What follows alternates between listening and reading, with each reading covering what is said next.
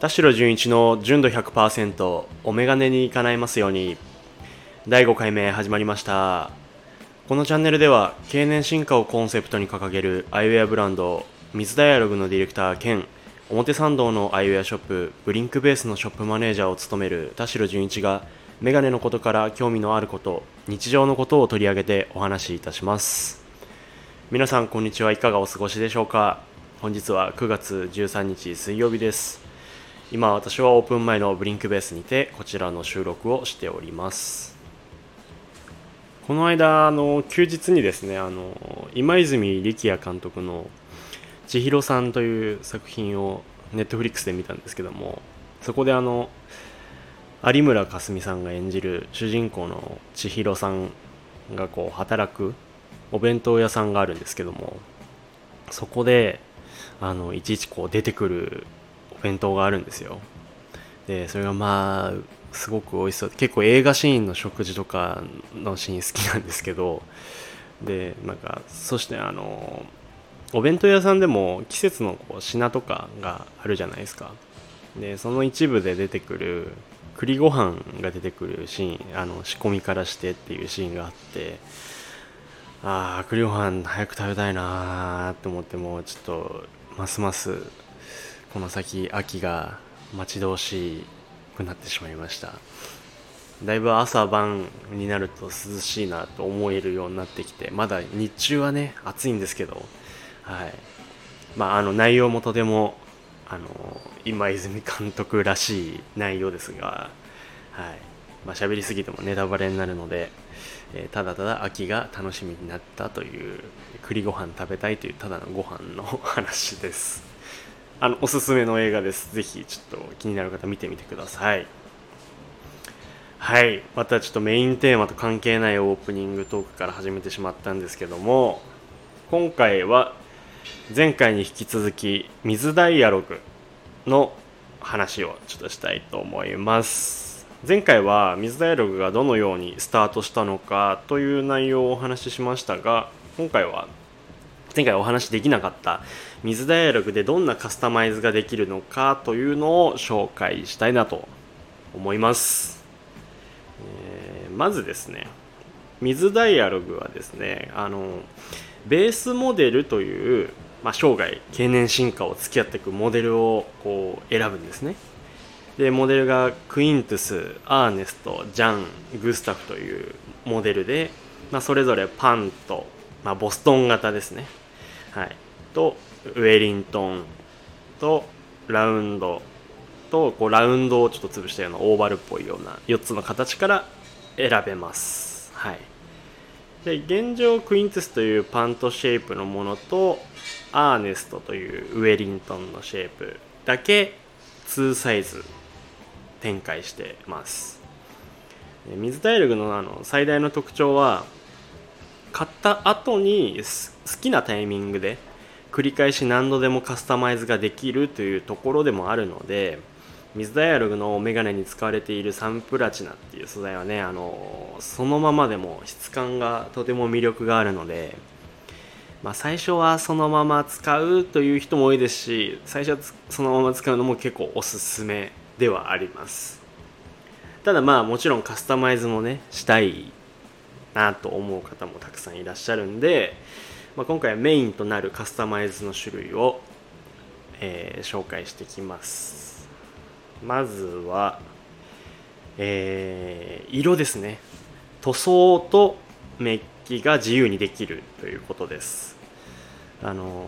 まあ、店頭で用意してますカラーサンプルの中から選んであのフレームの色を変えるっていうこともできますしなんかこれのこの色にしたいんですっていう依頼も受けることができます。なのでうんそうですね。例えばあのまあ持ってるお気に入りのこうアクセサリーとか何でもいいんですけどもなんか思い入れのある品の、まあ、この風合いこの色が気に入ってるんですっていうものがあればあのその色をサンプリングして塗装やメッキかけることもできますしあの、まあ、もっと抽象的なものをサンプリングすることもできて、うん、例えばあの旅行先とかで見た景色の写真とかどうやってやるのって思うんですけどもう本当にあの写真とか送ってここのこの色、まあ、海の色とかこう山とか森とかそういう色この色をここにしてほしいみたいなのもできます、なので塗装をかける範囲も選べるんですよ。なのでこのレンズ周りの部分リムっていうんですけどあのの部分だけとかつるのねこう耳にかける部分のここから何センチのところまでを何色とかそういう範囲も結構具体的に選べるのでまあかつやっぱ見た目も変わりやすいんでね色が変わると。なのでそういうこう配色を楽しむみたいなこともできます。で、まあ、色を変える以外にパーツをこう付け加える系ですとまずは、えー、セル巻きですかね。でセル巻きというのはもともとヨーロッパの方発祥のこうディテールのパーツといいますか、はい、というものなんですけどもメガネのレンズ周りのこの縁さっきのこうリムですね。の部分にこう一周ぐるっと覆うようなレール状のプラスチックパーツをセル巻きっていうんですけども水ダイアログではあのそれをつけることもできまして現状8種類の色や柄から選んでつけられます。なのでこう塗装とは違うやはりこの縁の強さというか強調がやっぱ加わるパーツが加わるのであの塗るわけじゃなくて。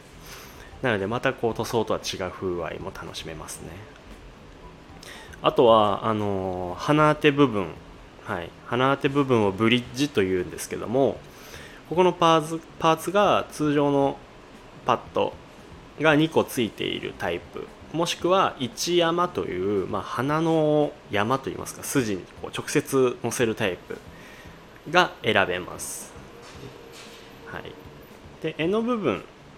をこう耳にかけるこの部分を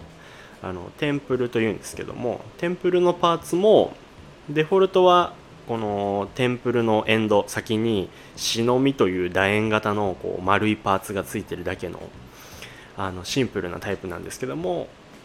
あのまあ一般的によく見るプラスチック耳にかける部分だけこうプラスチックがついてるようなセルモダンもつけることできますし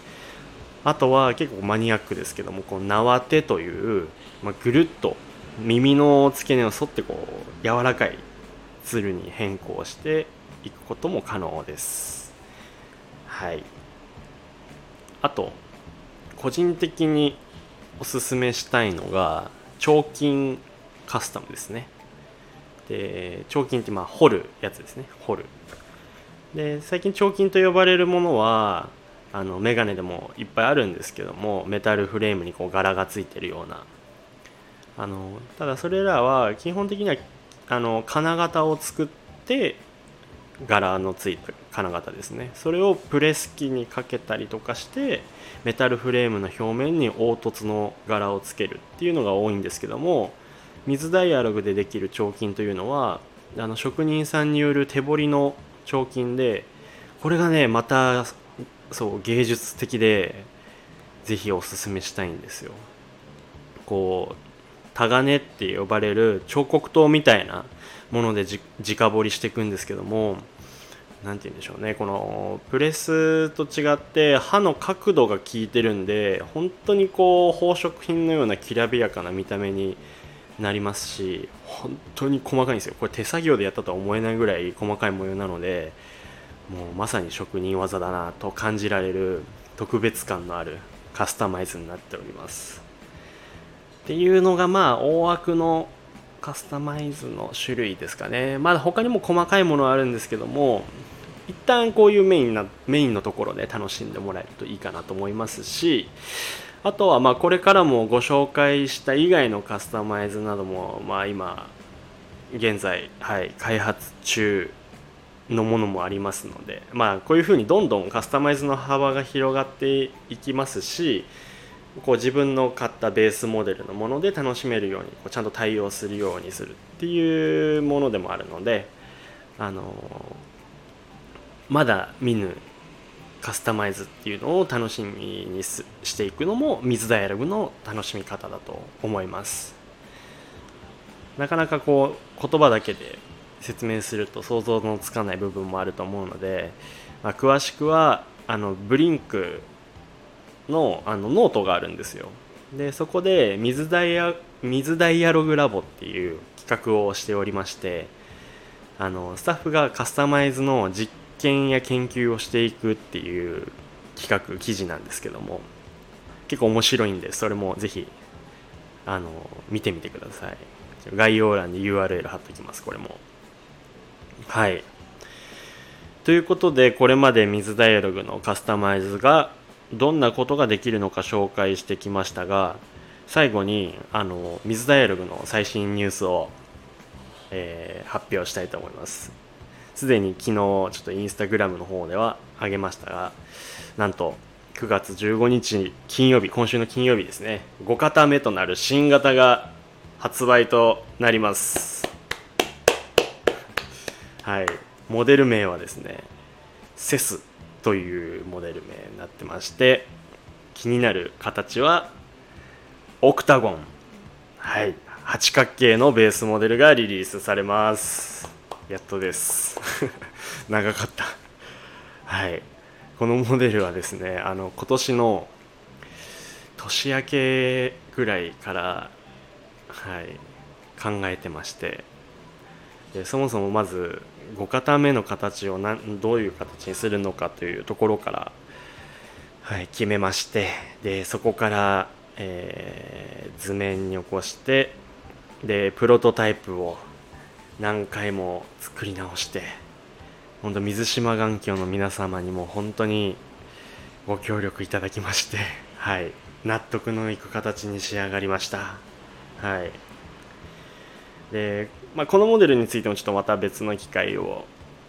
もう設けたいなと思っておりますのでそれも楽しみにしていてください。で、えー、まあ今回の新作モデルの概要に関してはあのブログが公開されましたのでそちらも概要欄に URL を貼っておきますのでぜひご覧くださいませ。はい。そしてリスナーの方々のメガネにまつわることからそうじゃないことまでレターを募集しておりますのでぜひともお気軽に送ってください、えー、レターはスタンド FM のプロフィール欄からチェックして送ってください。もしくは私のインスタグラムの DM からも受け付けております。そして田代純一の純度100%はスタンド FM のみでなく Spotify、Amazon Music、Google Podcast でもお聴きいただけますのでぜひそちらでもチェックしてください、えー、田代純一がお届けします。田代純一の純度100%お眼鏡に叶えますようにそろそろお時間になりました。次回もまた皆様のお眼鏡に叶えますようにお届けしていきます。バイバイ。